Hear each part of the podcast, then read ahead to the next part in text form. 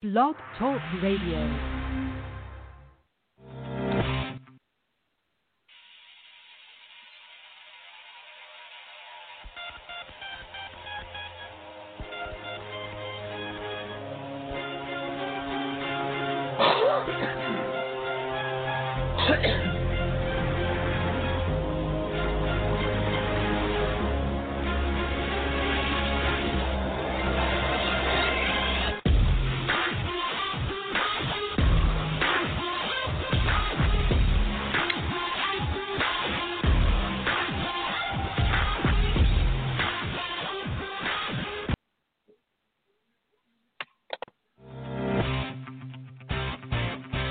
What's up, everybody? It's the mayor of Slamtown, Johnny Mundo, and you're listening to On The Mat Radio with Fabi Chulo.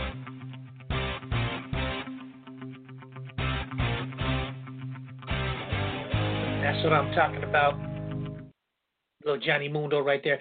For the people listening to us, you're here, you're live on The Mat Radio. Don't forget, you can always go to onthemat.com, check out all the latest information, all the videos and stuff that they put up there, since Rafael Lovato Jr. has actually, for lack of a better term, given up his Bellator championship. He's been doing a lot more jiu-jitsu and a lot more training. He's really like went back to doing some training and doing some seminars and stuff like that. So every once in a while, they'll put up a little bit of clips and stuff of Rafael Lovato Jr.'s seminars and things like that. So you might want to check out onthemat.com, as well as myluckygee.com. Make sure you check that out. Jeremy Hastings, who's one of the people that we're going to have on today, is sporting the Lucky Gee. When I was doing some research, I saw him, and I sent him a note that said, "Hey man, that Lucky Gee though," and he's like, "That's all I wear." So it's good to have somebody on that's sporting the Lucky Gee. We can talk a little bit about that, how durable they are, and things of that nature. But before we get to that, we got Vita Artiaga coming on today, Bellator fighter. We talk a lot about this on the show. I don't have Cody Rhodes with me anymore. By the way, your host, Fabi Chulo, with you. I don't have Cody Rhodes anymore. It's just me. After going on 16 years of doing this, it's just this is the first like the third show that I've been doing just by myself, producing, running the board and stuff like that. But when I had Cody Rhodes with me, we talked a lot about that. About there's fighters, and then there's people who fight. And Vita Artiaga is a fighter. I mean, that girl just does not back down. She just keeps coming and coming. If you saw the picture that I put up on the social media, you could see, man, she was pretty busted up or whatever, but she just doesn't stop. She just keeps coming and keeps coming. And like we talked about when we were talking to some of the wrestlers, Aaron Simpson and stuff like that, we're talking about Dan Gable, how he says, "I don't care if you win or lose, I just want that person to come off the mat and say, hey, man, I never want to wrestle that dude again." So that's Vita Artiaga. She had a big fight in Bellator against Alejandra Lara at the last Bellator that she fought in. And, I mean, that girl hit her with everything she had, and Vita just kept coming and coming. So we'll talk to her. She's one of the people who we've had on the show, because we get a lot of fighters who just kind of blow us off. I mean, I get it. It's Thursday. A lot of people are training, especially at this specific time that we have the show. So I get it. So a lot of them blow me off and stuff like that. But then there's fighters like her, for example, who they'll lose a fight and they'll call me, or I'll send them a message or whatever. Like, heck yeah, man, let me get on the air. Let me let people know what happened. Let them know that I'm already back in the gym training. I'm already ready for another fight. She's one of the people that I talk about that doesn't choose her fighters. Well, I think I want to fight this person. Whoever's next in line, that's who she's going to fight. Way back in the day when Maestro and I were with Sinister, we talked a lot about Matt Hughes, because I kind of called him a bully because he kind of pushed people around. But regardless of what I thought of him, he was the same way. He doesn't ask, "I want to fight this person. Oh, I'll take this fight." Whoever's next in line, that's who he fights. So you have to have respect for a fighter or somebody like that. So Vita Artiaga coming up in about 10 minutes or so. And then we have Jeremy Hastings himself. He's today, as a matter of fact, he's in Colorado. So he's weighing in for the next Fight to Win. I think that's Seth, who we've had on the show before. That's his promotion. And he's just, I mean, that dude is just doing show after show. And there's like 40 fights on that card. It's huge. So he's weighing in. Hopefully he's going to be done with that and get rehydrated and everything, so we can talk to him a little bit about that, talk a little jiu-jitsu in the gi, because he's got a big super fight coming up in the gi, talk a little bit about the differences with that, as we usually do on this show. And then at about the 45-minute mark, we have John Thomas coming on. John Thomas coming from the Anaconda Academy. You know, Giovanni Varela, Monster Varela, and those guys, you know, even when I had Cody Rhodes with me, we went down to their dojo and did some filming, and they had a big judo seminar, and they're constantly, you know, Gokor's always over there doing seminars. And they're constantly just evolving. You know, it's funny because when we first had Giovanni on here, he said, you know, the way we teach our classes, whatever you go to, gi, no-gi, sambo, judo, jiu-jitsu, we just get there, we find out the rules. Once we know what the rules are, we're ready. They don't have to worry, like, to adjust or whatever. So we'll talk to John about that. Talk about training at the Anaconda Academy and how you have to be a well-rounded athlete, you know, because he does CrossFit training, which is literally right down the street from me. He before, like we talked about before, back in the day, jiu-jitsu guys would just go and go compete. Their training would consist of sparring and stuff like that. But now people have strength and conditioning coaches. They go like John, CrossFit training, strength training, working specific muscles, you know, to enhance their jiu-jitsu. And his base is wrestling, which to me, which we talk about a lot on the show, that you need, man. I mean, all fights start on the feet. Some of these guys drop down, but you got to have that wrestling to get to take down, you know, change levels and all that. And it'll get you to the promised land. I mean, I'm telling you, it works. I mean, you know, you got guys like the rubber guard guys, you know, those guys that kind of get down like that. The controversy goes on. Everybody says, oh, that's not jiu-jitsu.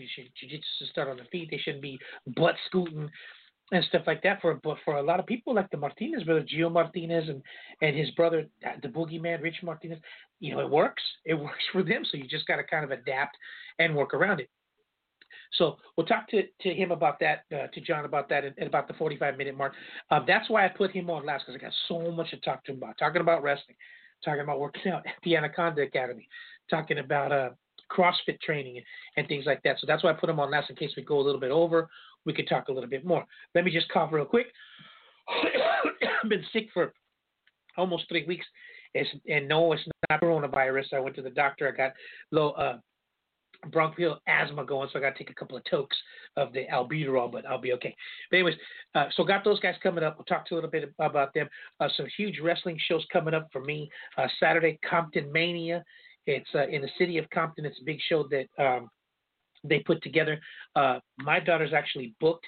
I'm going with her, but then, you know, you never know. I'm actually in shape and ready to go. So if they need somebody, whatever, I'll fill some shoes if they need to. But to be honest, I'm hoping that they don't, because Sunday, March 8th, in LA is huge. Myself and Jason Castro are going to be going up against El Chivo Cayam and Vito Fratelli, who are the Lucha Libre Alliance Tag Team Championships. They're giving us a shot at the belt. We had Cayam a couple of weeks ago, and hey, man, he's a man of his word. He said, you know, we'll take on all challengers. If you want to wrestle for the belts, we'll do it. In all fairness to him, I feel kind of bad for him, because this is like one of the few times that I'm actually in shape. I've been training, I've been dieting, and getting ready, because I'm in the contest that's for NutriShop, which is a great, you know, just a heck of a company that backs us and lets us do, you know, whatever we want. If we want to use their place to do some live broadcast, either the Downey NutriShop or the Long Beach one, you know, they have the contest. It's not just losing weight, it's measuring body fat and all that. It's the first time I've actually got into something like that, and there's 2 weeks left, so I've been pushing it. I mean, I'm hardly getting much sleep because I got to go to the gym after I finish the radio show or after work or whatever. I'm pushing it, getting on the treadmill, putting in the cardio and all that. So unlucky or lucky for them, they're going to catch me in shape this Sunday. So I highly recommend it to come down and check it out, because seriously, that card we talked about, it is stacked. They got so many wrestlers coming from Mexico, from Mexico City, from Tijuana, the wrestlers from out here in LA. I mean, it's huge. This is like one of the most stacked cards that I'm going to be a part of. So it's this Sunday, March 8th. It's at the Lucha Libre Arena. It's at 132 East Florence Avenue. The doors open at 5. The first match starts at 6. Got that big time change coming up, so make sure if you're going to come down, check out the show. You set your clock forward. We talked about it before. Huge show. It's going to be, the card is stacked, and they have food and they have merchandise They got a couple of people singing at intermission that are pretty cool. So, and you know, it's mostly in Spanish, but you'll get it. You'll get the gist of it because, you know, wrestling speaks for itself. So make sure you come down, check that out. Anyways, real quick before we get to Vita Artiaga, you know, big fights coming up this weekend. Israel Adesanya is going to fight Yoel Romero, who I call, you know, I call Superboy the miracle, modern miracle of science. Thank you, Patrick Hoyt. But that's what I call Yoel Romero. I mean, dude's 42 years old. He's in shape. I mean, that guy's never been out of shape. When you see him, he's just, you know, that dude is just, again, a wrestler, just used to that grind. And when they go, and they talked about that because he had to cut some weight. He's Wednesday, he still had 13 pounds to go. And he said that's nothing for him. He said that, you know, he trained so much wrestling and you know, getting fresh guys in every minute and stuff like that, that he's able to get that weight down. So he says because he's missed the last couple weights for his title shot. So he says he will definitely be ready to go. You know, I want to talk to Seth Bird, Jeremy Hastings, and of course John Thomas about that too, because to me, you know, it just seems like if he would close that distance, get him to the ground, he could pound him out. But it just seems like for some reason those wrestlers want to stand and show some of their power and try to take them out on their feet. And you know, Israel Adesanya, that guy's no joke, man. That guy could throw some serious hands. So I'm hoping that he's going to close the distance, get him to the ground, and take him out. So we'll pose that question to our guests today, see what they think. I'll even ask Vita her thoughts on that fight, if that's anything, because Vita, when she takes somebody down or whatever, it's because she's closed that distance and just ends up, you know, clinching the cage or whatever. 9 times out of 10, she's throwing hands and she's gonna keep throwing. She throws a lot of combinations, a lot of head movement, and you know, once they get up in the up against the cage, then she might take somebody down. But she just, you know, she just comes, you know, fire. So we're going to ask her about that, so get her thoughts on that. So we definitely look forward to that. The 125-pound division in the UFC is hanging by a thread. You know, I personally think they should keep it. Joseph Benavidez lost in his bid to try to get that, but, you know, his opponent came in overweight. So that had a lot to do with it. So Dana's like, well, I don't know what I'm going to do. I might keep it. I might not. I'm not even taking Henry Cejudo into consideration. I think he's going to probably stay at 135, go to 145, and maybe keep going up there. I got to be honest, man. I don't like Cejudo. It came out today. Dana White came out today and gave Cejudo props, saying to fight Jose Aldo, you know, we should give him respect. And all. I just don't like the fact that you pick and choose who you want. Dana should have been the one that said, no, this is who you're fighting, and that's that.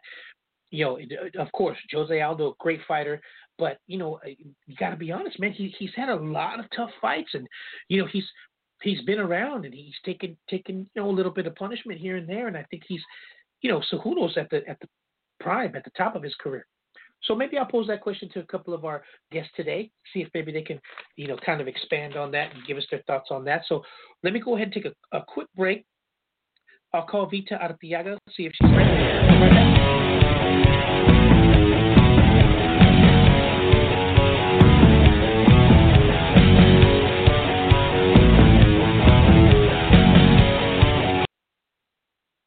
Oh, my goodness.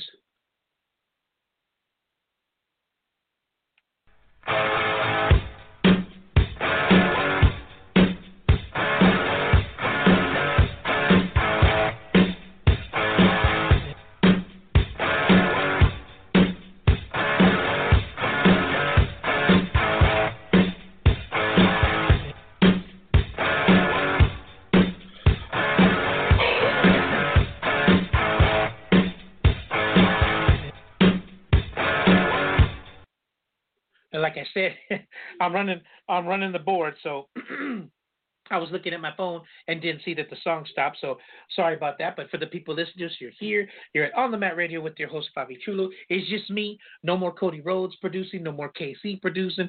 It's just me. I got to run the board. I got to do everything here. So let's give Vita Artiaga a call. I'm going to dial her up real quick, get some of her thoughts. She's out there in Idaho, and she says she's ready to roll, so let me just punch in her number here real quick. Once I talked to Cody Rhodes today, and I told him, hey, man, you need to show me how we can call these people off the air, and then they're ready to go once we come back on the air.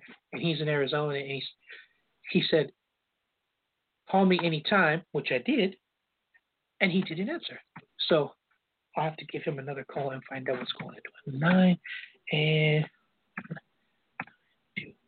Okay, there we go. Let me just dial that real quick. And there we go. It's going to start ringing in a second. She should pick up because she just texted me back and said she's good to go. So as we do that, just put this arrow right here, and we're good to go. Hello? Hey, Vita, it's Fabiano. You're live on the Mat Radio. Can you hear me? I can. Hi, Fabiano. How are you? I'm good. For the people listeners, you're here. You're at On The Mat Radio. Don't forget, you can always check out onthemat.com. Check out all the latest information. And on the line with us right now, good friend of the show, somebody who I talked a lot about in the opening, and we're going to expand a little bit on it now, Vita Artiaga. Vita, how are you? Are you still actually training right now, or are you finished? Yep, I'm actually just got done with my last workout, so I'm actually good for the night. Well, we got a lot to talk about. Before we get into talking about that, you know, the last couple of times I've had you on, I think you're one of the few people that have been on when I've had both producers. I had Casey, and then I had Cody Rhodes producing for me, but everybody's moved on, so it's just me by myself. So I'm running the board, and I'm doing everything, you know, from there. But, you know, I talked to Scotty Nelson, who is the founder and the proprietor of On The Mat, and I told him, I said, hey, you know, I'm going to have Vita Artiaga on. I said, you know, her last fight was just – he goes, well, there's never a fight where she's not. There's never a dull fight with her or whatever. He goes, and that legitimizes the show. He said, so make sure you put her on first, you know, because that's prime time. I said, absolutely. So going to talk a little bit about the future. But, you know, I got to tell you, when the fight came on, you know, when you fought Alejandra Lara, I knew, you know, that you never disappoint. But let me tell you something. I had TMJ from gnashing my teeth so much during that fight because, you know, this is what I got from it. Then you could tell me, you know, take us through the fight. I mean, she was moving and she was throwing a lot of jabs, but you kept moving. You kept your head offline. You kept trying to close the distance, work the body a little bit, and come over the top, and just kept coming. Just kept moving forward. The only time you weren't moving forward was if you got stuck up against the cage, and just kept coming. And I could kind of see the look in Alejandra's eyes, like, you know, God dang it, I'm hitting this girl with everything I have, and she's still coming, you know. So real quick, before we move on to what's happening, if you take us through that fight, because I got to tell you, I've seen your fights before, and we know who Vita Artiaga is, but I mean, that was like the epitome of you know, nails and Vita Artiaga right there. So take us through that fight. Yeah, well, thank you for the compliments on, you know, just on some of the things that I was kind of being hard on myself on that fight. I was like, dang it, man, like, obviously it wasn't the outcome that I wanted, but after watching the fight and reflecting on my, you know, what I needed to do to have won that fight, I'm like, man, I should have just kept staying forward and not get so complacent against the cage. Sometimes I get a little complacent there, like thinking the cage is my friend, and I need to remember it's not. Yeah. I need to be able to pin her against the cage, but I can't take anything away from Alejandra. She came very well prepared, more prepared than what I had anticipated. She definitely has evolved as a fighter. Watching her last fights, I just thought, you know, okay, you know, she has good striking. Her ground game's good. Where I think this is well matched, but she was coming in that last fight. She looked better in her striking, more than what I thought. And usually I would notice that she would get gassed out like after the second round.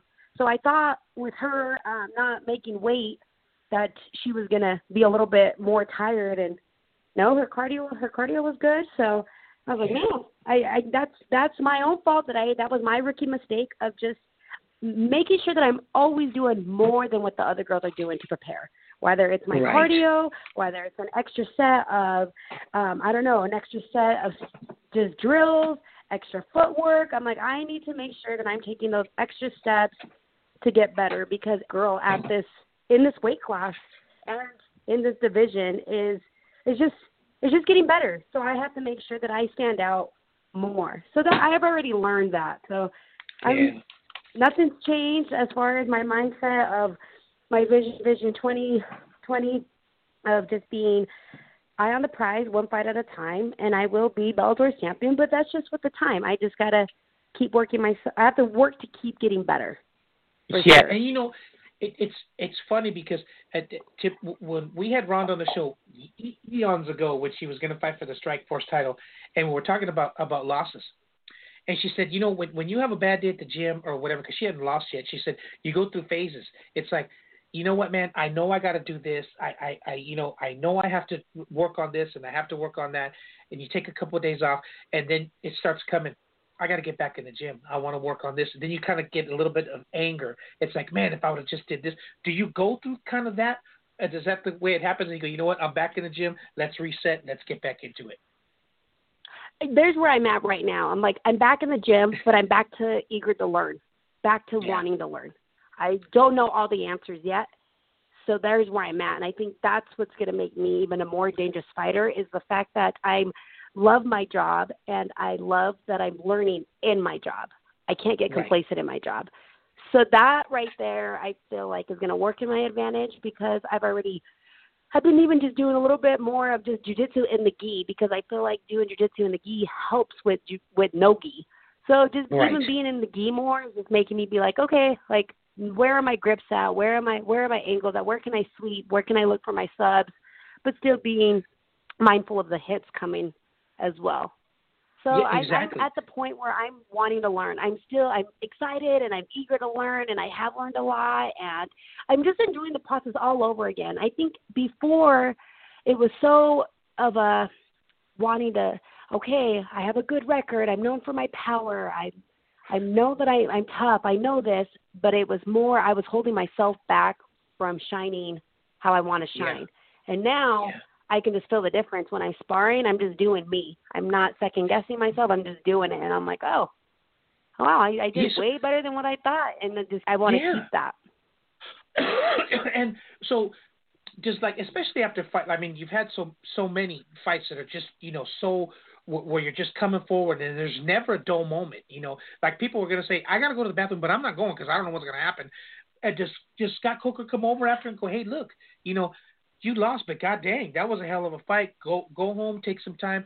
We'll get back to you. Or do you go up to him and say, hey, look, man, I know I'm I'm a little busted up. I'm gonna heal. Let's talk later or whatever. Or does your management handle that? Or what happens after the fight like that?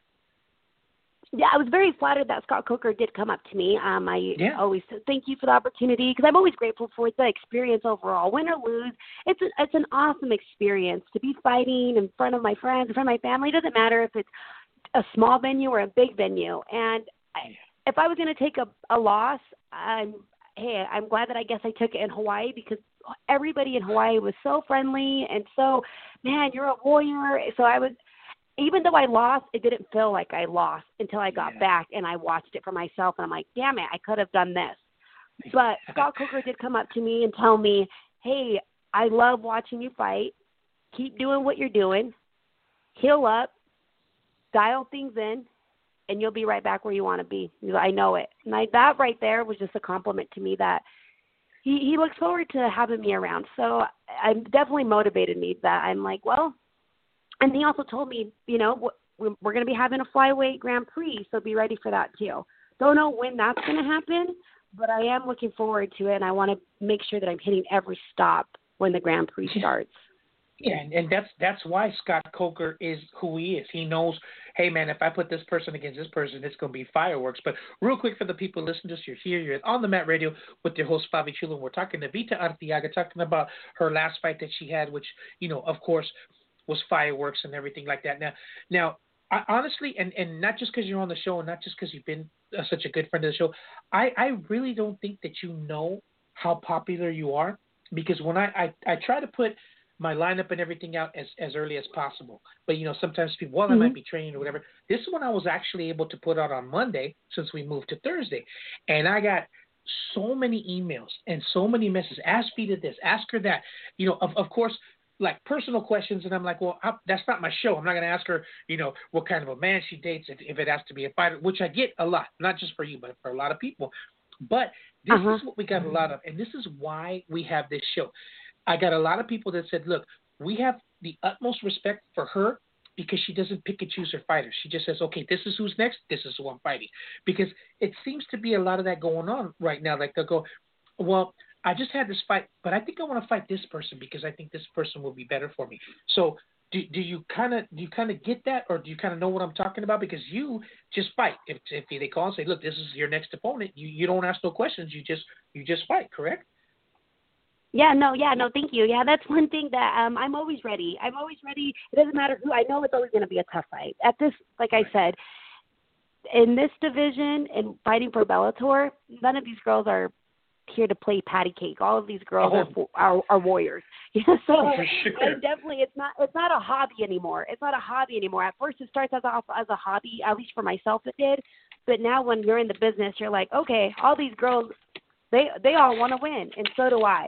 So that's when you have to start doing other things different to make you stand out more. And I'll fight whoever Scott Coker wants me to fight, whoever Bellator wants me to fight, just because. You know, I know it's a business, and I know that I just got to focus on me and keep doing me. So Thank you for that. Thanks for that acknowledgement. I mean, that's what I'm saying. The people know. They you know, the fans are a lot smarter now, and they know. So they say, well, that makes Scott Coker's job, or the matchmaker, whoever, it makes their job that much easier, because they know, well, if I say this is who I want you to fight, they're just going to take it. They're going to go, well, wait a minute, I might want to fight this person or whatever. So they know. Tons of questions about just, you know, a bunch of different things about, well, what if she went to here and trained or whatever? So we could talk for an hour, but unfortunately we're running up against the clock. So for the people listeners, you know, or do me a favor, Vita, if when you get your next fight or whatever, just like either shoot me a text or a message or an email, let me know so we can promote it here on this show, because I mean, when people put their hard-earned money down to go see a fight or to get a pay-per-view or whatever, and they know that you're on the card, they're going to buy it because they know they're going to get their money's worth. I put you in the same category with like Nick and Nate Diaz and people like that they know they're going to get their money's worth. So, you know, if you can, shoot me a text or whatever so I can promote it here on this show so we can get that place packed and then people will come out and see you, okay? Yeah, absolutely. You got it. So for the people listeners, don't forget Vita Artiaga. Check her out. If you just put her in your little search engine, in your Facebook, she keeps everybody up to date up there. Do you have any other social media besides Facebook, or what else you got? I have Instagram, and it's Vita Artiaga. And then I'm not very active on Twitter. I guess I should be, just because I feel a lot of people are active on Twitter. But I also have Twitter, and it's Vita Artiaga as well. So just my first and my last name. Yeah, for the people listening, make sure you follow her on there, because she keeps, you know, people up to date on the social media, so you'll know when her next fight is, and everybody can tune into that. So a million thank yous for coming on. Hey, we definitely, this show, we wish you the best of luck. I mean, never disappoint. So we here at On The Mat Radio appreciate it. So we'll talk to you again real soon. Okay, Vita? Sounds great. Thank you. Okay, you got it. Vita Artiaga, everybody. Make sure you follow her.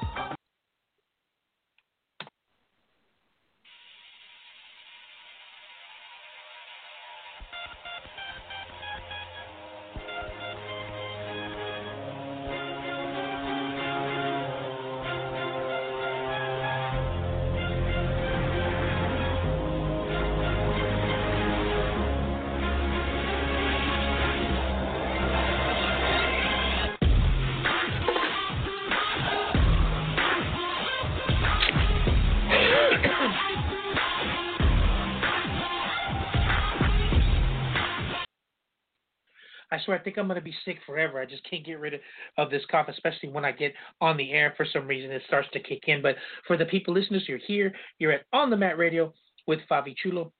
Just me running the board and taking care of everything, because I got no producer for a while. We've been talking to a few people that are kind of down, but to get somebody to, you know, give up their Thursday, which really is only an hour and a half, you know, but it has to be somebody who loves the sport and doesn't mind me talking or whatever, you know. Cody Rhodes was perfect because he was just getting acclimated, so he wouldn't really ask too many questions till we got off the air, or before we got off the air. But we had such a good time, man. So If you do decide you want to come help out or whatever, shoot me a text or an email. We'll talk about it because we've been doing some pretty good live stuff too.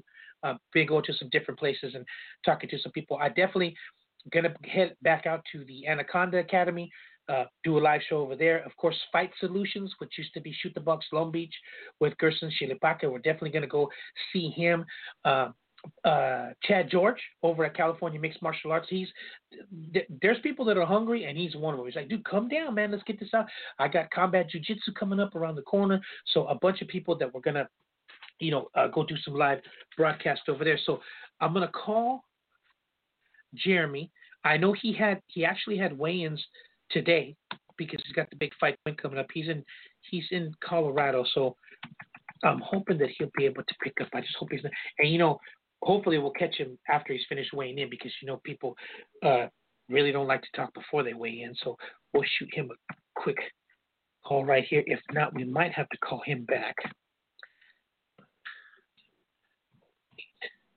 All right, let's see if we can get him going here. Talk a little. Got to hit the dial button. There we go. Talk a little Fight to Win. But they talked a lot about his hairdo too. Hello? Hey Jeremy, it's Fabiano. You're live on the Met Radio. Can you hear me, my friend? Yeah, what's going on? It's good to. Did you get weighed in and everything? You good to go? Yeah, I'm on all weighed in. On my way to go get food right now. Okay, perfect. Because, real quick before we talk to Jeremy, for the people listeners, you're here, you're at On The Mat Radio with your host, Fabi Chulo. It's just me, no more producer. I'm running everything. Don't forget, you can always go to onthemat.com. Check out all the latest information, as well as myluckygee.com. Make sure you check that out. They have a special every once in a while. If they have one ghee, they'll blow it out, so make sure you check that out. But on the line with us right now, just got finished weighing in, Jeremy Hastings. How you feel right now? I know you're rehydrating everything. You ready to go eat? How'd everything go on the weigh-ins? Weigh-ins went fine. It wasn't too much of a cut for me. Just kind of had to cut back the last couple of days, slim down a few pounds. Haven't really had much to eat or drink today, so definitely excited to go grab something right now. Yeah, I want to talk about that because that's a big thing that everybody's been talking about in the media today about weight cutting and stuff. But before we get to that, big fight coming up. It's Fight to Win 137. Jeremy's going to be taking on Alex Lee. It's at the National Western Complex. It's at 4655 Humboldt Street in Denver, Colorado. The doors open at 4:30.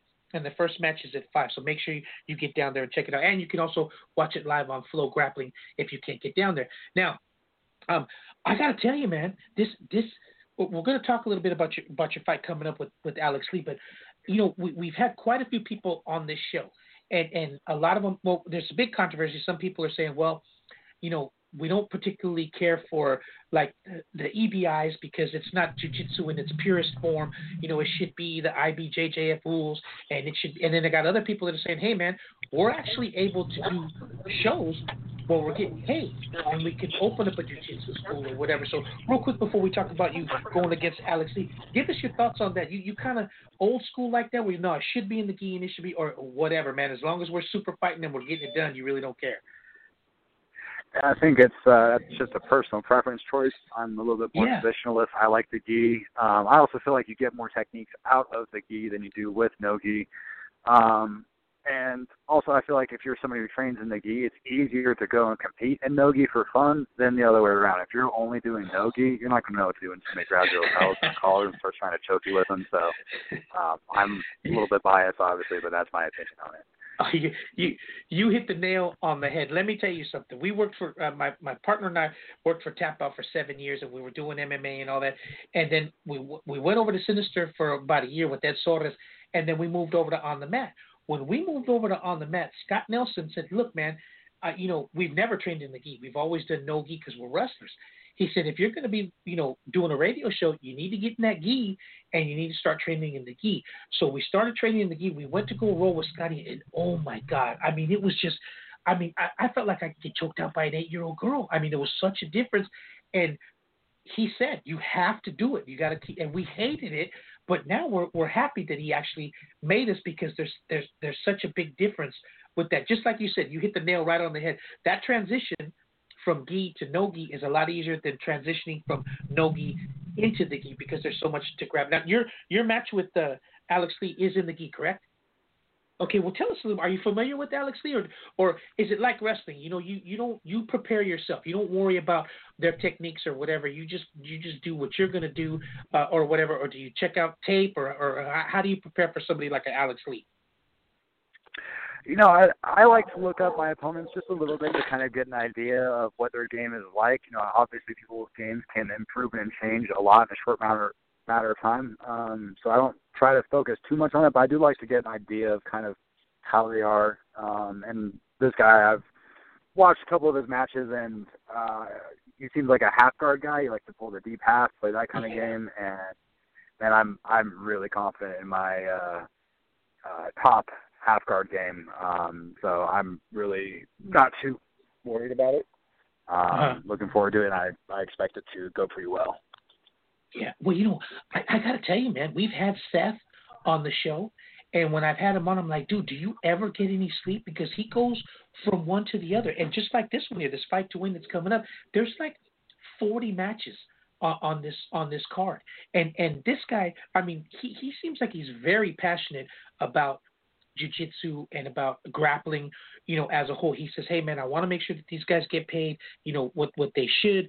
I want to make sure I put this guy against this guy because it's going to make for a good, for lack of a better term, like not so boring that they're going to go after each other or whatever. Do you kind of find that with Seth? You talk to him quite a bit, or just go, hey, man, I'm ready to go? Yeah, I've known Seth since I very first started training. We actually started out at the same place. So my very first MMA fight was actually for Seth. He saw me do a smoker when I was 17 years old in a racquetball court at a community college. So I've known Seth for forever. I've seen him grow from Fight to Win being just a small little local MMA promotion to, you know, what it is now with them being, you know, all over the country, and they're looking to break out and go international soon. So it's cool to see him doing that. Yeah. He's doing a lot of good things for the sport too. And it's you know, for the people listening to us on the mat radio, I say it's not, you know, a sport. It's more like a lifestyle. Because let's put it this way: when my partner and I first started, and we were covering jiu-jitsu and stuff like that, we went to go do Grappler's Quest in Las Vegas. Now we're talking early 2000, like 2001, I think, or 2002. Mark Lehman and Heaton Gracie was like the first super fight. It was in Durango High back in Vegas. So they had the regular Grappler's Quest tournament, and then that was going to be the big super fight that everybody wanted to come and see. So we went outside to take a break, and I saw Hermes Franca with his black belt smoking a cigarette outside. And I never forgot that image, because I'm like, dude, don't you have a tournament or whatever? But to see how far it's come from there, you know, because now people have strength and conditioning coaches, you know, they diet, I mean, it is way come, you know, from that, it has come far from that. And to me, the boom of jiu-jitsu to where there's these tournaments that they're putting the best against the best. And did you ever watch any of the Metamoris when they had that going on? I did, yeah, and I enjoyed the show of Metamoris. Yeah, so it's unfortunate that the business side of it went the way that it did, because I thought that they did a great job with their matches. They were fun to watch while they were around. Yeah, and it kind of sparked it. You know what I mean? It kind of sparked, well, damn, if we do this, it's gonna be slamming. And of course, you know, when we first they had the first Jiu-Jitsu Expo out here in Long Beach, California, was probably about maybe 5-6 years ago. That was the first time I saw Rafael Lovato Jr. in person, because he was a sponsored OTM fighter for a long time, and we saw him. And I was like, I mean, this dude, first of all, he's a big dude. When we had him on the air, I was like, this is big. I was intimidated just by. But then, you know, first of all, he's the nicest guy. And then when we saw him, he was going to go against one of the Gracie guys, and they backed out. So he went against Lucas Leite or whatever. And I was like, man, this guy is just, you know, amazing. And that got me to, well, my partner and I to like, man, we got to take this gi stuff serious, because just from watching him. So tell us about, you got anything similar to that where you saw somebody said, look, man, I got to up my game, man. These guys, you know, have really, really come to fight or whatever. Did something like that happen, or you just been, you know, doing it for such a long time and the constant grind, you're kind of used to it? Well, I got into jiu-jitsu and MMA together when I was 17. I wanted to be professional fighter at that point in my life, but jiu-jitsu was part of my training. That was kind of its own separate thing that I was equally as passionate about, and I was, you know, jiu-jitsu was kind of my base in fighting. So I took them both pretty seriously. I basically lived in the gym when I was a teenager. So I've always been pretty committed to it. My life revolves around it, as it still is right now. Getting my black belt was, it was like, 10 years of working towards that point. Now it feels like it's, just the start of where I'm hoping to be able to go with competing and all that. So, people who make a living doing this, though, they work very hard. They're definitely professional athletes by every standard of that measure. Yeah, and then, we talk about it here, that black belt is something that you cannot buy. I mean, you have to earn it.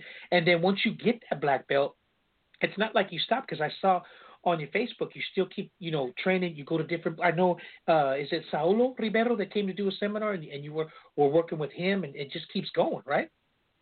Mm-hmm. Correct. Was it Saulo or the other brother that came and did the seminar out there? Or does he have a school? Oh, just recently? Just recently, it was Sanji. Oh, okay. Yeah, Sanji out just recently. Tell us what that was like. I mean, especially with all the black belts that were there. Man, there's definitely levels to this shit. You see local black belts. You see black belts that are even like top local competitor black belts, and then you train with guys that are world class level, like Sanji or Rafael Lovato Jr., and man, it's just a whole another game. Like, you roll with somebody like that, and they make you feel like you're a white belt all over again. So that's what I love about it, though. There's always more to learn and more to improve on. Yeah, I mean, I agree. I mean, just following you, just seeing it on your Facebook, that you could tell when somebody's committed for things like that. Getting on the mat with these guys, which makes you better or whatever. Personally, I think it's great, man. I gotta tell you, man. We've been working for Scotty Nelson for almost 7 years, and he's been putting up hospitals and stuff in Mexico. So the radio show kind of took just to the back burner for just a minute, and then we had to shut the show down because I lost my producer. But the jiu-jitsu community as a whole called Scotty and said, hey, look, man, can we get that show back on? Because it's a place where we could use as a vehicle to promote Fight to Win or Eddie Bravo Invitational or, the IBJJF Worlds and stuff like that. So we were only off the air for 2 weeks. He called me and said, hey, look, man, the jiu-jitsu community, they want, the show back on or whatever. So it just goes to show how much jiu-jitsu's evolved and people grappling the tournaments. It's really come to the forefront. So things like this Fight to Win, especially with Seth, putting as much into it, really makes it, all worthwhile. So real quick for the people listeners, don't forget, you can check out Jeremy. It's at Fight to Win 137. He's going to be going up against Alex Lee. It's at the National Western Complex. It's at 4655 Humboldt Street in Denver, Colorado. The doors open at 4:30. And the first match is at 5:00. There's something like 40 matches, so you got to get your buns down there early. Make sure you check them all out. You can also watch live on Flow Grappling. So, hey, Jeremy, we wish you the best of luck for sure, man. We'll definitely be watching. I got the Flow Grappling app, so I'll definitely be watching, and we'll let everybody know next week how everything went. And we'll keep in touch, man. I think you got something here, man. I think you're going to keep going. You got the passion. I think you're going to do well, my friend. So plus, you were a Lucky Gee. I mean, that right there is just, it's great for us. So, I've been working for Scotty for 7 years, and I've never asked for a Lucky Gee. And I went to help these guys out, and he gave me 2 Lucky Gees to shoot a commercial, and they took them, and I never got them back. So I don't, that's the only thing that sucks. And I'm sure if I ask him, he will, but it's just, it sucks. But anyways, Jeremy, a million thank yous for coming on. We look forward to checking out your fight, and we'll keep in touch, all right, my friend? And we'll make sure we get it out there so we can get that place packed, all right? Awesome. Appreciate it. All right, you got it. Jeremy Hastings, everybody, make sure you check him out. Big things ahead for him. You can follow him on his social media. He keeps everybody up to date on there. So we'll make sure, Jeremy, that everybody follows you, and we'll get that place packed. Keep doing what you're doing, all right, my friend? Yeah. That's Hastings BJJ on Instagram. Hastings BJJ. Let me put that down real quick. All right, we got it. Jeremy Hastings, everybody. Make sure you check him out. We'll be right back after this. Big thank yous, Jeremy. Cool. Thank you.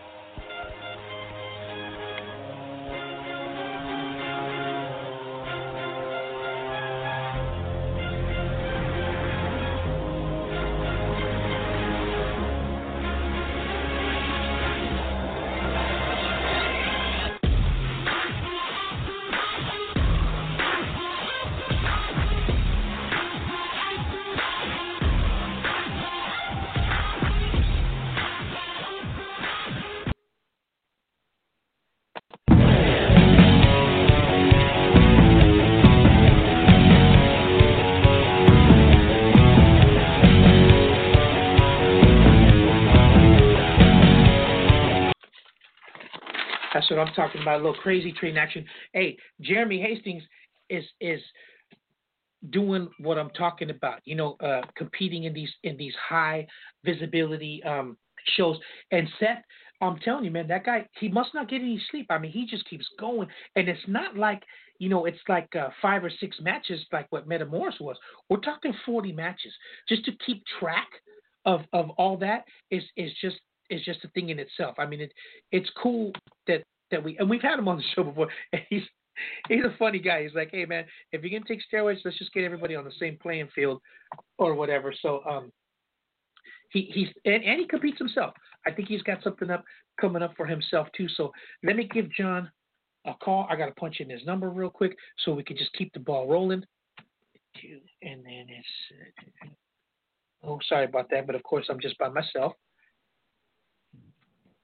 All right, dial them up real quick so we can talk. I got a lot to talk to them about the Anaconda Academy, blue collar grappling, all kinds of stuff going on. Uh-oh. God darn it, I hit the wrong button. Sorry about that. Let me just get this right here. My fault. Sorry about that, everybody. I hit the wrong button after I dialed the number. But I think we're good to go now. I'm by myself, man. I'm telling you.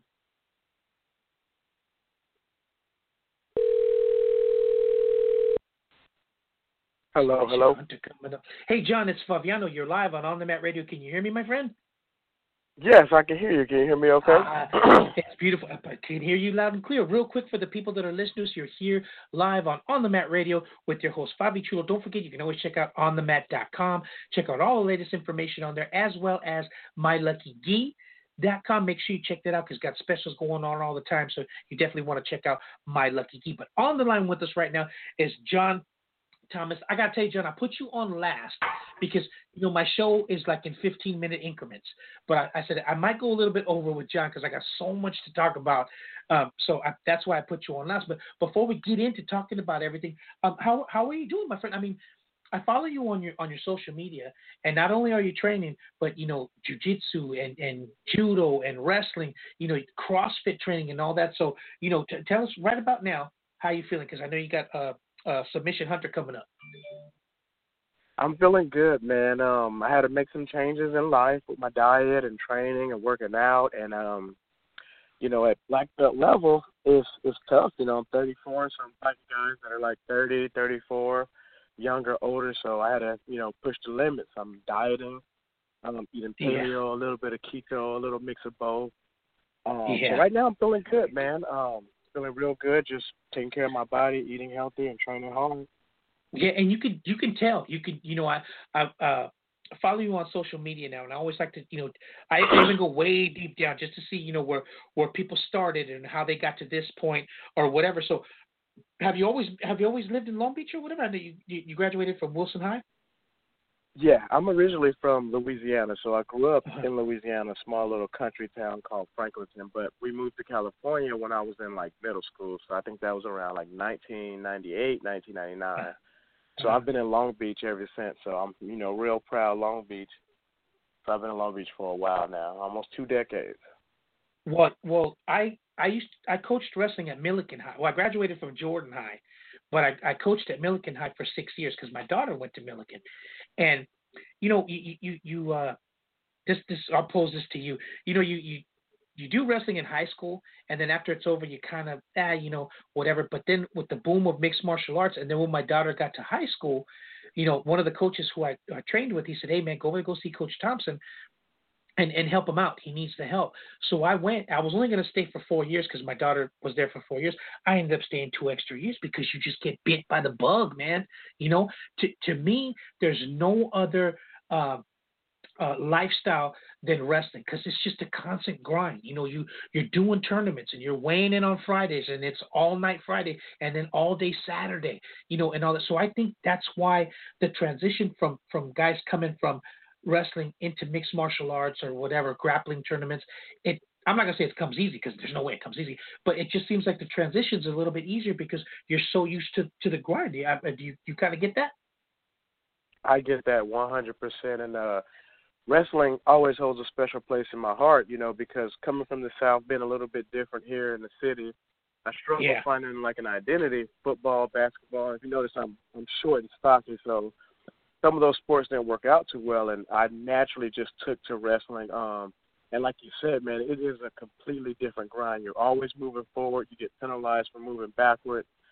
You got to learn how to dive. You got to learn how to cut weight, and a lot of stuff I learned as in high school as a young man. And thanks to wrestling, I kept my grades up because going out there and grinding, and some of the guys I grind with, like one of my buddies, John Crispo, we started wrestling together, and we're still friends to this day. But you learn who you are with wrestling, and it'll make a man out of you for sure if you stick with it.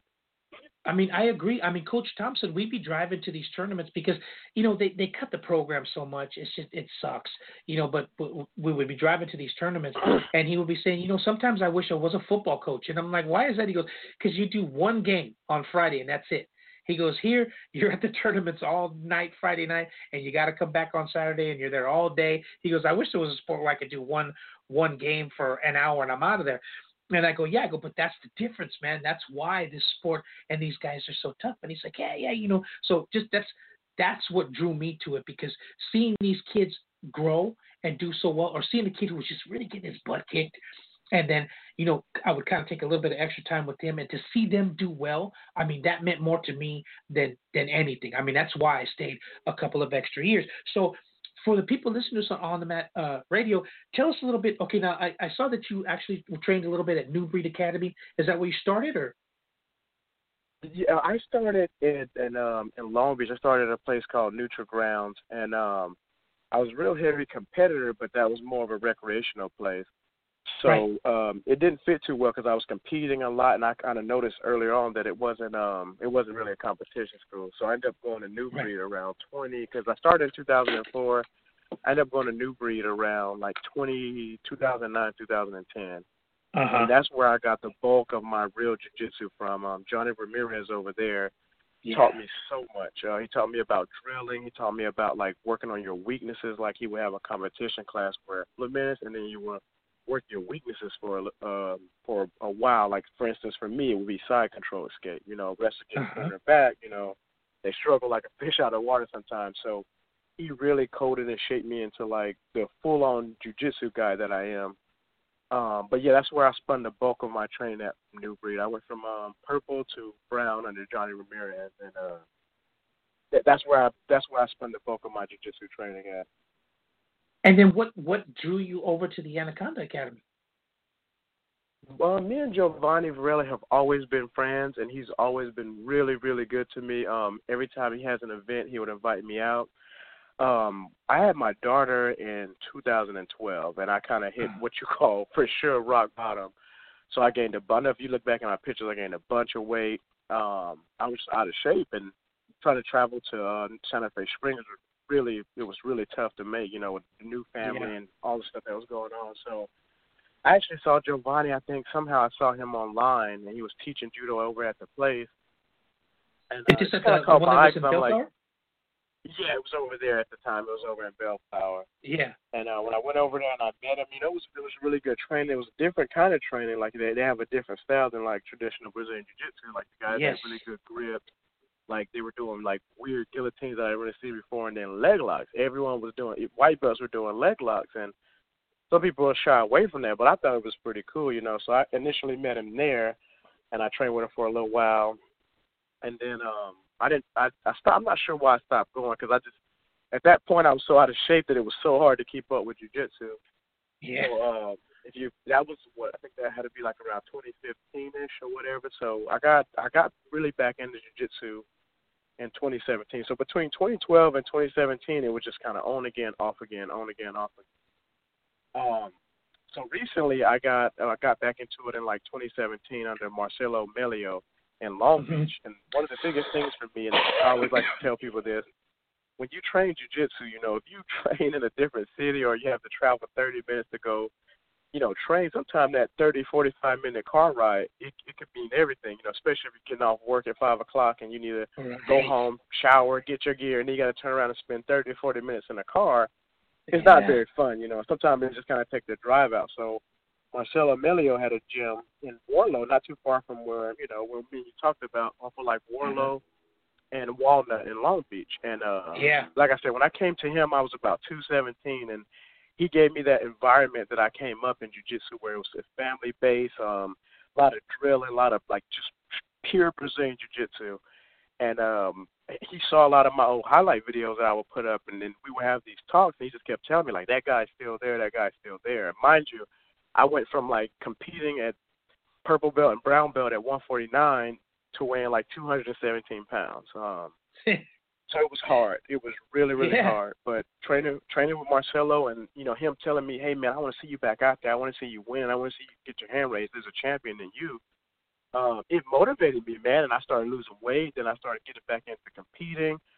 And, you know, Marcelo ended up moving back to Florida, and before he left and shut down, you know, he promoted me to black belt, and it was kind of crazy because I was in between, do I deserve this, do I not deserve this?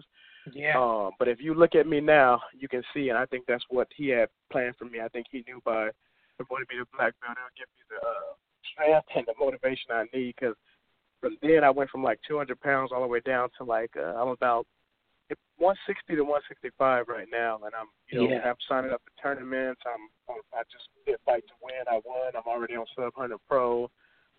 Sponsors are starting to come in and stuff like that.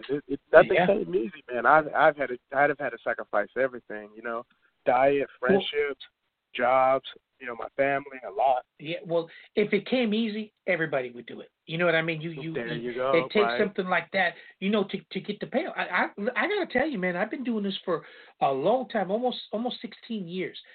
And when I met Giovanni and Marvin and all them, they were like to me, because let's put it this way.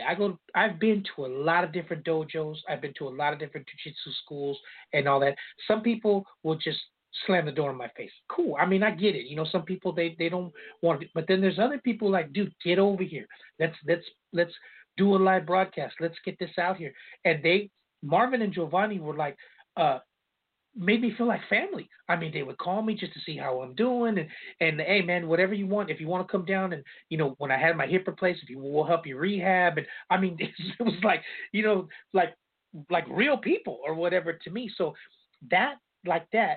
people who are like that, and dojos like that, and people who do that make it all worthwhile. You kind of see what I'm saying? And it's like you said, you have ups and you have downs. But the jiu-jitsu community as a whole, they come together, man. There's real people there. That's what we're talking about. Like when we came from Tap Out and they got bought out, Ed Soares from Sinister called us up and said, hey, come over here, man. We went over there. When he got bought out, Scotty Nelson, who's the founder and everything of On The Mat, said, hey, man, come over here, dude. We'll take care of you. And I've been with him for 7 years. So it's just that community or whatever that comes together. So that's why I can kind of relate to what you're talking about. It's there. The proof is there, and they see it in you. So they're like, just keep going, man. Don't, you know, the other stuff will come or whatever. And then now look at you. I mean, I watched your fight. And I'm like, see, it's funny that you mentioned DJ Jackson, because I've had him on the show a couple of times. And that's what it reminds me of. It's like, I don't worry about what you're going to do. I don't worry if you're going to butt scoot, if you're going to do. I'm coming after you. I'm just coming straight after you. And that's kind of what I saw. That's what I saw in DJ when I watched his fights, and you too. It's like, I'm not worried about what you're going to do. I'm coming straight after you. Is that kind of the mindset? Yeah, that's funny you say that, because me and DJ, there was a funny story back in 2011. You know, we both rocked the Mohawk. And one time, one of the refs was like, I thought that was DJ Jackson. So me and him play around from time to time and say we're cousins. But I study a lot of what he do, and I messaged him not too long ago and told him that he laid a blueprint for people like us, like for like my style, top game wrestling, guard passing.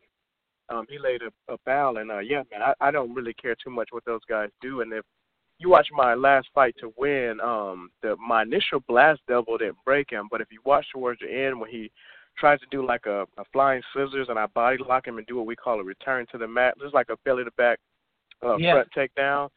It broke him. I could hear his breath go. I can see the look on his face, like it just broke him. And I recently put up a highlight video, and I'm telling you, man, some of the takedowns, like you remember what you were saying with that grind, like jiu-jitsu guys are tough. Don't get me wrong. And let me come back to this for a second. But like the takedown, it breaks a lot of people, man. And a lot of people just they don't know how to accept that, you know. Like, so I try to impose my game big time, and you know, it's not too many guys like me and DJ Jackson. Like, I mean, don't get me wrong, there are people out there, but you know, nowadays it's a lot of leg lock and a lot of butt scooting and stuff like that, and there's nothing wrong with that. I'm trying to, dabble in that as well, too. But for the most part, when my back is against the wall, that double leg came through for me, time and time again. That's why I call DJ the buzzsaw, because he just goes, man. Yeah. It seems like you wind him up and he's just gone. And then I saw that, just changing levels, boom, and taking the shot. Can you hang on for just 1 second? I got so much, like for maybe about another 5 minutes or whatever, but can you just hold on for like 30 seconds so I can do this quick break? No, take your time. Okay, we'll be right back.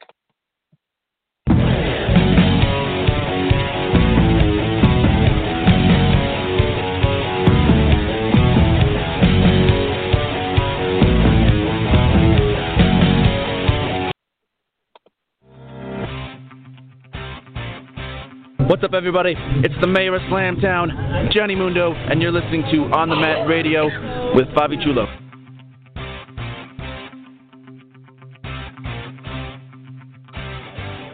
Had to get that in real quick so that we could reset everything for the people listeners. You're here. You're on The Mat Radio with Fabi Chulo and talking to John Thomas, talking about that grind and talking about how, that wrestling gets you to the promised land.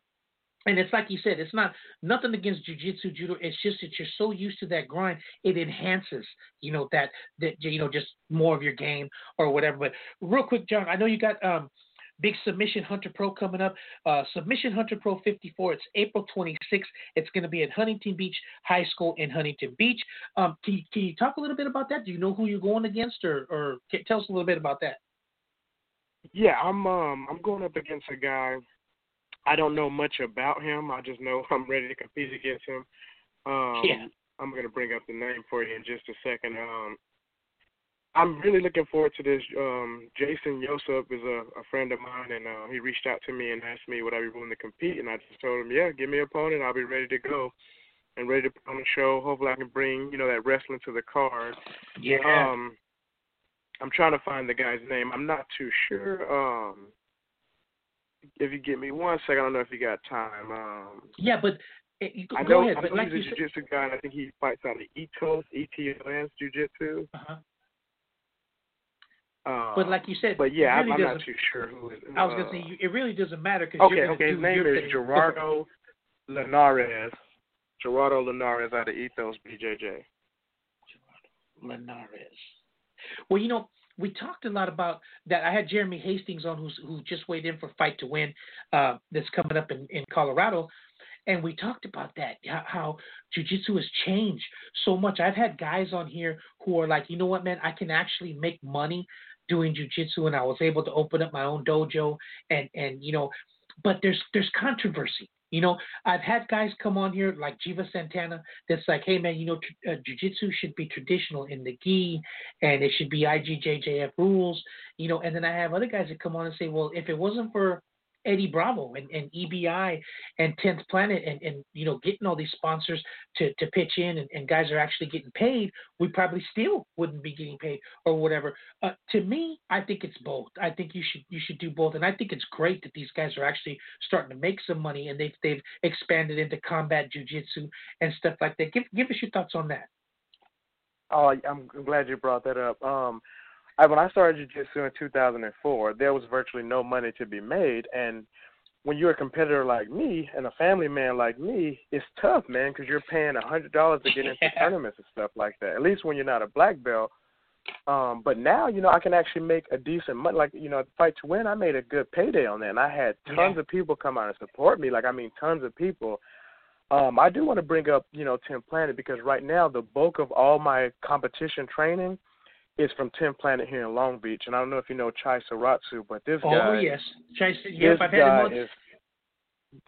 This guy is something else, man. I'm openly going to admit to you, like, I thought I was pretty tough, especially no-gi. And I train in the gi as well. I compete in the gi. But lately, no-gi has just stole the show for me. I just feel it's more exciting, especially from, like, a sport or, a fan standpoint. But Chai is amazing, man. This guy caught me one time like 7 times in an 8-minute round. So that's like 1 tap per round. And it was just unusual, but their 10th Planet and 10th Planet system, like, these guys are no joke. And especially at, 10th Planet Long Beach, Chai got some some killers over there, man. Like, and it's all good love. It's all good vibes. And it's just one of the coolest places I've ever trained at. But the level of training is so high, and it's kind of funny because if you go to his open mat on Saturday, you don't know what belt rank these people are. You have no idea. So you're rolling, and like they got guys like Chai. There's a guy named Felix, a black belt.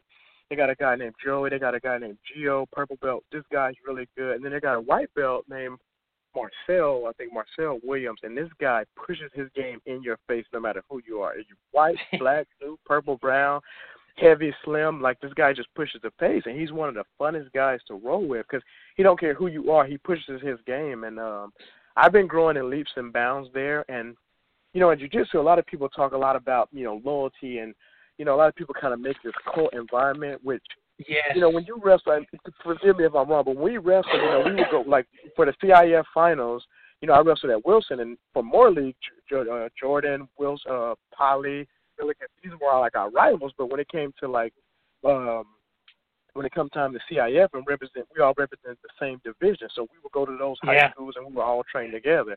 And that's what I'm used to, you know, belt level at, so I'm in the lightweight category now where most men fall, you know. I have to have training partners. I have to have bodies. I have to have people who can push me. Like, you have to have that. And if you don't have that, you're going to struggle. And that's what happened to me my first year in black belt. I went like 0-6 or 0-7. And for the first time in my career, I had a losing record. And I had to change, man. I had to seek training. And I got to shout out, you know, 10th Planet Long Beach because I have all the partners I need. And I get pushed, man. I get pushed so far out of my comfort zone that some days it's hard to want to go, you know. I had to get some caffeine or get some green tea and just be like, dude, you're going, you know. So well, iron sharpens iron. You're right. I met Chai because I used to do some cage announcing for King of the Cage, and we're talking maybe 3 years ago or so, 4 years ago. They were doing so many shows that Dean Stone was a regular announcer, but they would use me. When they were double booked or he couldn't make it. And I was doing like 12 shows a year. So I met Chai. He was fighting for King of the Cage. And when I saw him, I'm like, man, this kid's good. So I think, I don't know, because I haven't talked to him since then, that he was maybe heading towards an MMA career. And then he just got so into 10th Planet and all that he said, hey, man, I'm going to stay here and, you know, and do my thing. But I got to tell you, I hated, it's funny because I've had Gio Martinez on here, him and his brother, Rich Boogeyman Martinez. I've had Gio on here, and we've talked, and I told him, I said, man, when I see that stuff, I hate it. He goes, why do you hate it? And I go, because I can't do it. I'm fat. I can't make – and he goes, no, man. He goes, it's not that. He goes, if you come to one of my to San Diego where I'm at, I'll show you. You know, you don't have to be, you know, this – it's just us. We're so wiry. People kind of get that concept, but it's not. We'll help you, whatever. So nicest guys that I've met, but I see it and I'm a little intimidated, but I guess maybe it's because I've seen them. But it's like you say, hey man, I want to up my game. I'm going over there. I'm working with these guys, and that's going to make me an even better competitor. Correct? Right. And one thing I want to add to that was, coming from a traditional gi background, a lot of people have this thing against 10th Planet. Like oh, they smoke a lot of weed, or they do this, the vapor ride, they make fun of the terms and stuff like that. And from the outside looking in, it is different, but just like anything else in life, whatever people don't understand, they seem to be intimidated by. But, you know, one, I'm glad to see this stuff because there's something called a wrong side triangle that they do off the rubber guard. And it's deceiving because you think you're fine or you go to give them a plata, but you're still being choked. Like, some of the stuff I'm going to openly admit to you, I don't have the flexibility to do, but I like to learn it. I like to learn how to defend it. And, you know, for some people like me, short and stocky, I can't do, like, full rubber guard, but they got something called, like, the New Jersey, where it's from, like, a butterfly half guard. And I can actually do that. So I started teaching my students, like, little ways to do it so I can counter it. And like I said, man, 10th Planet is no joke. And not only that, man, they have good fundamentals. They do a lot of drilling. They got a very strict, like, drilling system. And I'm telling you, man, like, don't sleep on 10th Planet, man. Like, don't sleep on them. Those guys are grinders, and they got some legit stuff. And I'm very thankful for Eddie Bravo because, he expanded this fight to win scene, the submission-only scene. And like you said earlier, man, there wasn't very money for, like, small-time jiu-jitsu fighters in the past. And now like Fight to Win with Seth Daniels, you know, I told Seth, like, thank you for giving me the opportunity, man, because since here I've grown in leaps and bounds in about a month, you know, and like you said, if you see my social media, I'm not taking it for granted. I'm pushing the envelope, man. I'm out here crossfitting, cross-training, linking up with friends to train, drilling with my students, you know, doing whatever I can to stay on top of the competition. Yeah, and nowadays you have to. I mean, you have to have it all. You have to train. You have to be, because you could be the best technical jiu-jitsu grappler in the world, but if you get gassed, they'll own you. I mean, it's just a fact. I've taken two seminars in my whole life. One was Jeff Munson, and the other was Randy Couture when he first opened out there in Vegas. Because I thought, well, wrestling background, I gotta go with these guys who you know have the wrestling background. But since we've got the show and went to different dojos and see like people like Rafael Lovato Jr. and stuff like that, there's so much more to it or whatever that's what really got us going or whatever. We're talking before when I was talking to Jeremy. We were just wrestlers, my partner and I. But when we moved over to On the Mat, Scotty Nelson, the founder of On the Mat, he's like, you guys got to train the gi. He goes, you have to. If you're going to be doing a radio show, you know, you got to know it. And we just got our ass kicked. First of all, by him. You know, because he took us and rolled, and I my body wanted to get up the next day for work, but my mind was saying yeah, but my body was saying no. But I mean, now I mean we do it because we have to, and like you said, it just keeps moving onward and upward. So you have to up your game. But anyways, I'm sorry, I hate to ramble, but for the people listeners, I only got a few more minutes left. We're Mexican, man. They'll kick us out of here real quick. But for the people listeners, don't forget, you got to check out Submission Hunter Pro 54. It's April 26th. It's going to be at Huntington Beach High. I'll keep everybody posted on my social media so we could go down there and check it out, get that place packed so they can come and see these submission matches. But real quick before we get off there, we always have the big question for everybody. I'm going to give you my thoughts, and then you tell me. I wanted to see Yoel Romero win the belt for ages, man. I love that guy. I call him the miracle of modern science. But Israel Adesanya is so opposite. I mean, that guy's stand-up. I mean, he hits you, and he's got combinations, and he moves his head off that center line. What I hope is that Yoel closes the distance, gets him to the ground, and maybe pounds him out. But for some reason, these wrestlers, they want to stand and throw hands. I don't know why. So I have a feeling that Yoel's going to try to stand with them, and Israel Adesanya is going to bust him up. If Yoel will close that distance and get him down, I think he's going to win the belt. So give us your thoughts on that big fight. No worries. Sean Sherk, Matt Hughes, yes. A lot of these guys, Chad Mendez, and I follow all these guys. I grew up watching them. They all kind of let off the wrestling, and they start, you know, trying to use the hands, which is cool, better your foundation. So like you said, I would love to see Yoel use his wrestling and get his takedown, big, strong guy, stay on top. I think he's going to try to stand. I think it's going to go in. I can't say his name. I think it's going to go in his opponent's favor. But you can't sleep on Yoel's one-hit knockout power, flying knees. And, you know, the dude, he got heavy hands. So I'm hoping he can pull off, you know, a haymaker and knock him out, you know, a flying knee somewhere. But I really want to see him win. But I don't think he's going to rely on his wrestling. I wish he would, but I just don't see him. It's just, I think that adrenaline rush and that excitement that comes from those knockouts and the highlight reel, I think it just takes over. Yeah, that's you know, as annoying as Chael Sonnen was or whatever, that was his mentality. He's going to close the distance and he's going to get you to the ground. You know, Matt Lindland would do the same thing, you know, or whatever. But that's what I'm hoping he's going to do. But for some reason, I don't know if they get in that cage and think, you know, they get macho or whatever. Say, man, I'm gonna stand. Even Ronda, I think Ronda got a taste of a knockout and she completely, you know, put aside what got her to the promised land. You know, and you know, because she gets up against the cage. She digs those hips, and you're going over. You know what I mean? So I hope he does. We wish him the best of luck. Definitely going to check out that show. I got to tell you, John, I really appreciate you coming on. I was looking forward to having you on because, you know, guys like you that are hungry and do it all, you know, wrestling, and make sure you got your CrossFit going and really put into it. You know, that's what we like to see. The people only see the finished product. They see you up there grappling or whatever. They don't see that, you know, where you're training and you're cutting weight. And you know, you got so much that you have to put in it. So we really appreciate you coming on. So for the people listeners, Don't forget, got to check him out. It's at Submission Hunter Pro 54. It's April 26th, right around the corner. It's going to be at Huntington Beach High School. I'm definitely going to be there. I'm going to go check that out for sure.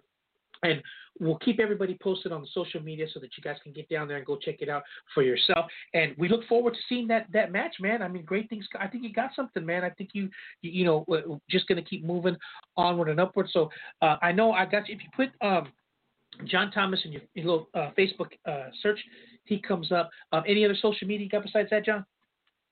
My main one I use is at Blue Collar Grappler on Instagram. So it's just at Blue Collar, all one word. Okay, perfect. We'll put that on our social media so everybody can follow you on that. Again, a million thank yous for coming on. I'm going to come out and see you pretty soon for sure. We're so close. I mean, I'm right here in Signal Hill, and I have to come down, check out one of the training days or whatever so I can give the people the inside scoop. All right, my friend? I want to tell you thank you, and on my next order, I got you on a sweatshirt, man. Oh, yeah, I like those. Those are awesome. I'm going to say it in Spanish so that people will know. Esta es un gran placer para hablar contigo, which means it's always a pleasure to have you on and talk to somebody with the passion that you have. So we'll definitely keep everybody in touch with you. All right, my friend, a million thank yous for coming on. We'll talk to you again real soon, okay? Thank you, man. Take care. All right, you got it. John Thomas, everybody. Follow.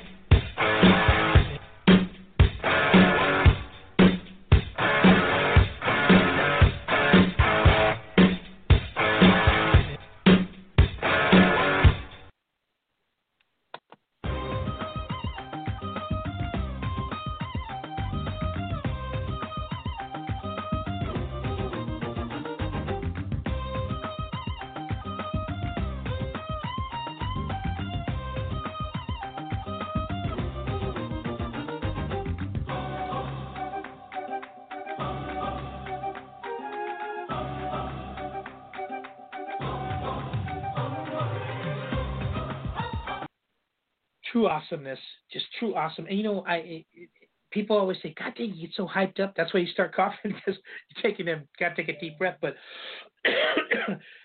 I'm telling you, man, it's the greatest sport in the world. You know, mixed martial arts, judo, jiu-jitsu, it's such a tight-knit community, and it takes so much, you know, to get there. That's why when I have people like Vita Artiaga, Jeremy Hastings, and John Thomas, people like that, you know, it's great, man, because they're doing so much and you work so hard to get to a certain point or whatever. That's why we, you know, have them on so we can get the inside scoop and talk about that. So big fights coming up this weekend, man. I hope Yoel Romero does it.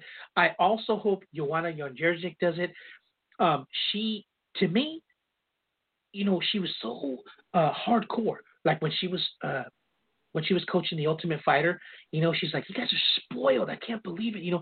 And to me, Dana put out today, he goes, you know, this girl that she's fighting, I can't pronounce her name either, that's from China, you know, she's not messing around. This girl's coming to fight. And Joanna's taking pictures, and she's taking, like, these modeling pictures and stuff. You know, she better be prepared because this girl's coming to fight. So I wish both of them the best of luck. I mean, it takes a lot for me to buy the pay-per-view. You know, I'm going to go ahead and get it just for those two matches alone. I think it's going to be huge. And I hope, like John and I were talking about, Yoel closes that distance, gets him to the ground and punches him out, and maybe some ground and pound. Or even if he gets that top position, man, he's going to put that weight on him and maybe gas him out by about the third or fourth round, and then he can, you know, do some damage. So big thanks to all my guests for coming, man. I appreciate it. It's great to have people like this on that are passionate and everything. So we'll be right back here next Wednesday. Don't forget, big show coming up this Sunday. Well, actually Saturday, Compton Mania. My daughter, Nicolette Marie, she's going to be over there. I'm going to be down there checking out. Of course, I always bring my gear because you never know what's happening. But Sunday, March 8th at the Lucha Libre Arena in Los Angeles. Doors open at 5:00. First match is at 6:00. Myself and Jason Castro will be going up against Cayam from Los Chivos and Vito Fratelli for the Lucha Libre Alliance Tag Team Belts. Hopefully we'll come home with some gold because I'm ready. I mean, bad news for them. They caught me at a time where I'm actually in pretty decent shape. I look forward to it. To the people who are listening, man, I'll make sure to put up on social media all my guests so that you can follow them. Big shout out to Seth Daniels too, man, and Eddie Bravo too. Those guys, if it wasn't for them, man, doing what they do, you know, a lot of this stuff wouldn't be going on. So we appreciate them as well as all my guests. So we'll make sure we see everybody right back here next Thursday, 7 to 8:30 p.m. Pacific Standard Time. I appreciate all of you listening.